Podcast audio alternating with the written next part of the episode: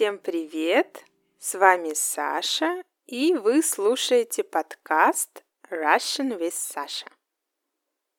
Тема нашего сегодняшнего выпуска – жизнь и творчество удивительного писателя, который является одновременно и русским, и американским писателем.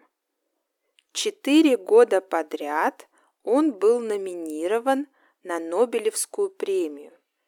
Его рассказы были одними из самых читаемых, то есть они были очень популярны, многие люди их читали.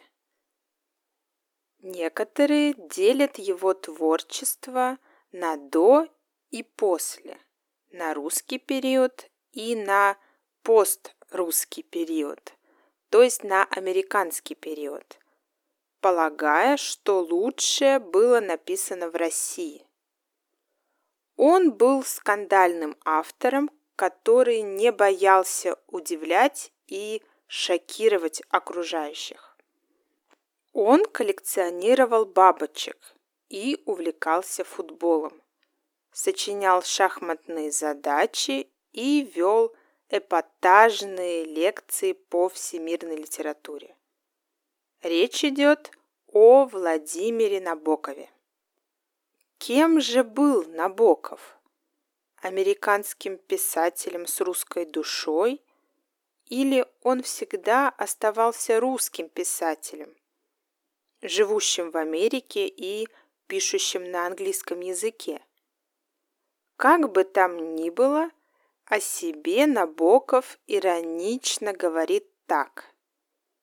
«Я американский писатель, рожденный в России, получивший образование в Англии, где я изучал французскую литературу перед тем, как на 15 лет переселиться в Германию. И далее он добавлял. Моя голова разговаривает по-английски, мое сердце по-русски и мое ухо по-французски. I'm an American writer born in Russia, educated in England, where I studied French literature before moving to Germany for 15 years. My head speaks English, my heart speaks Russian, and my ear speaks French. Владимир Набоков родился в апреле 1899 года в дворянской аристократической семье. In a noble aristocratic family. Он был первым ребенком, а позже в семье появилось еще четверо детей. Все дети обучались дома, в семье разговаривали на трех языках – на русском, английском и французском. Сам Набоков вспоминал. Я начал читать по складам английские книжки раньше, чем выучился писать по-русски. I started reading English books by syllables before I learned to write in Russian. По складам значит по слогам. Слог – syllable. По складам – это устаревшее выражение.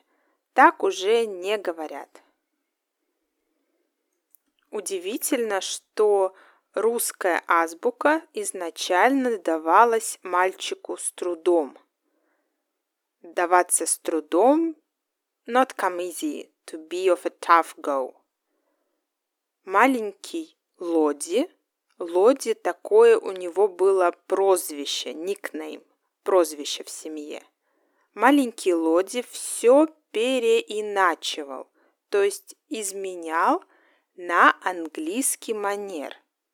Например, вместо слова «позавтракать» от Владимира можно было услышать «побрекфастать» от слова «breakfast». Набоков с детства увлекался теннисом и шахматами. Учился рисовать, много времени проводил в большой родительской библиотеке, где было более 10 тысяч томов книг. И с детства Набоков увлекался энтомологией. Это раздел зоологии, изучающий насекомых, insects. Ему с детства очень нравились бабочки. И это свое увлечение он пронес через всю свою жизнь. То есть увлекался этим всю свою жизнь. Кто-то даже посчитал, что в произведениях Набокова бабочки встречались 570 раз. Интересно. Набоков рос в богатой семье. Они жили в большом доме на фешенебельной luxuries, на фешенебельной улице. У них также было свое имение, то есть загородный дом. Они часто выезжали за рубеж, в Италию и Швецию. Поэтому, когда в 11 лет мальчик поступил в Теннишевское училище, у него начались проблемы. Послушайте, что об этом говорит сам Набоков. Не волнуйтесь, если будет совсем непонятно. Я вам прочитаю то же самое словами самого Набокова на английском. Меня обвиняли в нежелании приобщиться к среде, в надменном щегольстве, главным образом французскими и английскими выражениями, которые испещряли мои русские сочинения, что было для меня только естественным. В отказе пользоваться грязными мокрыми полотенцами в умывальной, I was accused by teachers of not conforming to my surroundings, of showing off, mainly by peppering my Russian papers with English and French terms, which came naturally to me, of refusing to touch the filthy wet towels in the washroom. Ну и также учителей раздражало, что Набоков приезжал в школу на машине – его возил личный шофер, а другие мальчики ездили на трамвае или на извозчике. Извозчик – коучмен. Творческая биография автора начинается в 1916 году. Тогда юный Набоков издает поэтический сборник «Стихи», в который вошло 68 произведений. Интересно, что его преподаватель русской словесности, русского слова Владимир Гиппиус раскритиковал в пух и в прах первые стихи Набокова. В пух и в прах tear down, tear apart, rip apart – он даже посоветовал ученику забыть о поэзии и заняться чем-то другим. Хорошо, что Набоков его не послушал. Сам Набоков так вспоминает об этом. Директор Теннишевского училища Гиппиус принес как-то экземпляр моего сборничка в класс – и подробно его разнес при всеобщем или почти всеобщем смехе. Его значительно более знаменитая, но менее талантливая кузина Зинаида, встретившись на заседании литературного фонда с моим отцом, который был, кажется, его председателем, сказала ему – Пожалуйста, передайте вашему сыну, что он никогда писателем не будет. Своего пророчества она потом лет тридцать не могла мне забыть. The head of the Tenishevsky school, Gippius, somehow brought a copy of my collection to the classroom and blew it apart with universal or almost universal laughter. His much more famous but less talented cousin Zinaida met my father at a meeting of the literary fund, who was, it seems, its chairman, and said to him, Please tell your son that he will never be a writer. She couldn't forget her prophecy about 30 years. После революции 1917 года Набоковы навсегда покинули Петербург. Семья перебралась в Крым и поселилась в Гаспре. Это небольшой городок. В январе 1918 года Набоков выпустил единственный сборник стихотворений, написанный в соавторстве, то есть вместе с другим автором. В сборник «Два пути» вошли 12 произведений Набокова и 8 произведений его одноклассника Андрея Балашова. Также Набоков познакомился в Крыму с поэтом Максимилианом Волошиным, с которым они много беседовали о поэзии. Именно в это время Набоков пишет очень много стихов. Ситуация была очень опасной в тот момент, ведь у власти были большевики, и семье Набоковых нужно было куда-то бежать. И они уехали – Сначала на корабле в Константинополь, а затем перебрались в Лондон. В 1919 году Набоков поступил в Кембридж. Сначала он слушал лекции по зоологии. Набоков вспоминал. Целый семестр я препарировал рыб – пока, наконец, не сказал своему университетскому тютору, что это мешает мне писать стихи, и спросил, нельзя ли мне переключиться на русскую и французскую филологию. I dissected fish the whole semester until I finally asked my university tutor that this makes me less effective in writing poetry. So, is it possible for me to switch to Russian and French philology? Спустя год жизни в Лондоне Набоковы переехали в Берлин. Владимир Набоков остался в Англии. Хотел закончить учебу. В Берлине его отец стал одним из организаторов газеты «Руль». В первом номере было напечатано стихотворение Набокова. Рядом со стихотворением было написано «Владимир Сирин». Этот псевдоним Набоков взял не случайно. В русском фольклоре Сирин – мифическая райская птица. Набоков говорит об этом следующее.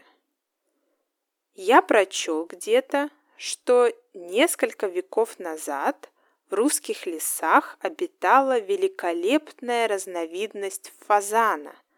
Она осталась жить в народных сказках как жар птица, и отблески ее великолепия сохраняются в замысловатой деревянной резьбе, украшающей крыши деревенских изб. I read somewhere that several centuries ago a magnificent pheasant lived in the Russian forests. It remained in folk tales as a firebird, and reflections of its splendor are preserved in the intricate wooden carvings that adorn the roofs of village huts. That is called изба. В 1922 году умер отец Набокова.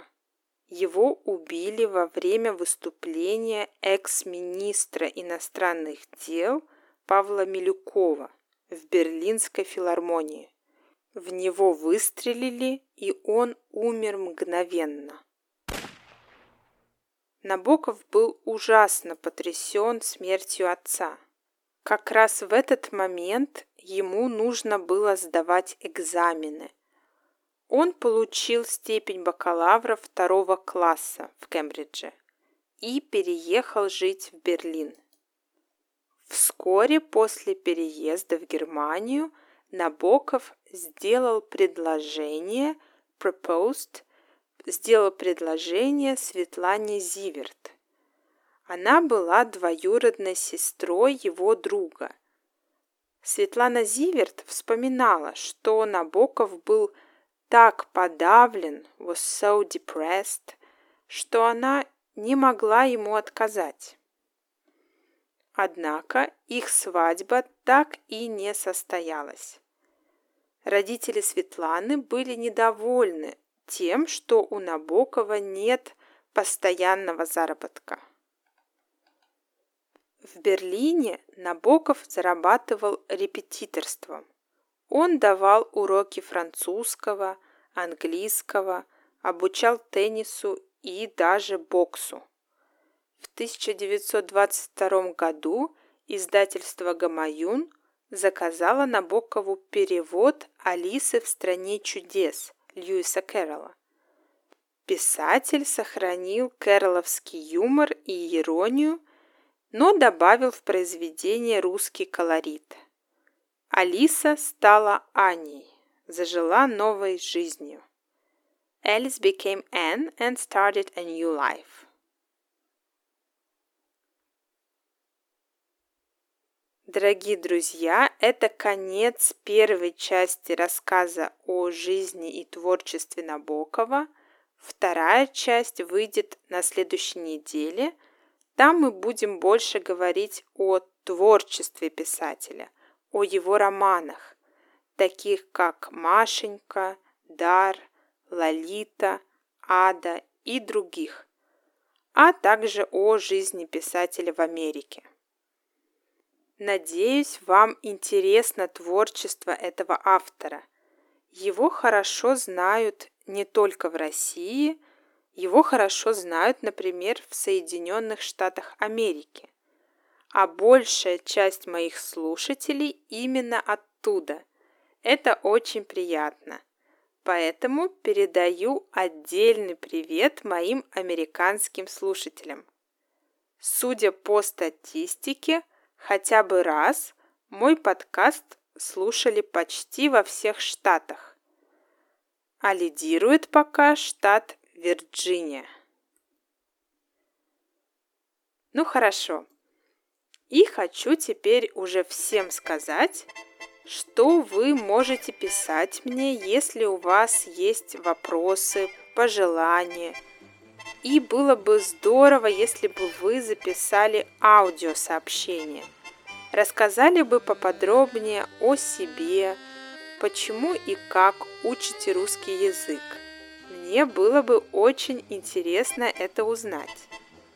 На днях я записала такое сообщение для одной девушки, которая ведет подкаст для изучающих польский. Польский Дейли. Удивительно, что я примерно год вообще не говорила по-польски, а только слушала подкасты. И когда я стала записывать, я поняла, что стала лучше говорить по-польски. Мне стало проще строить предложения, я могла быстро подобрать нужное слово, хотя я действительно год вообще не говорила по-польски. В общем, я еще и еще раз убеждаюсь, что подкасты – это супер способ изучать языки и поддерживать уже имеющийся уровень языка. Поэтому подкасты лучше всего подходят для уровня Intermediate. Сейчас я пытаюсь слушать подкаст на китайском для Complete Beginnerов. Пока у меня идет тяжело, если честно. И вообще, учить китайский – это настоящий челлендж для меня. Я еще учусь писать иероглифы. Это для меня как урок рисования – Дело в том, что я вообще не умею рисовать. Совсем не умею рисовать. поэтому рисование иероглифов заменяет мне урок рисования, можно так сказать. Ну, опять я все про себя и про себя. Еще забыла вам сказать про транскрипт подкаста. Он доступен на сайте patreon.com slash russian with Sasha. Вы можете заплатить несколько долларов, это могут быть не доллары, а другая валюта, и иметь доступ к разным материалам, которые я публикую каждую неделю только на сайте Patreon. И также вы сможете иметь доступ к транскриптам новых выпусков. В любой момент вы можете отменить подписку. Если вам интересно, зайдите на сайт patreon.com slash russianwithsasha. Ссылка есть также в описании этого выпуска. На сегодня это все. Берегите себя и своих близких. Пока-пока.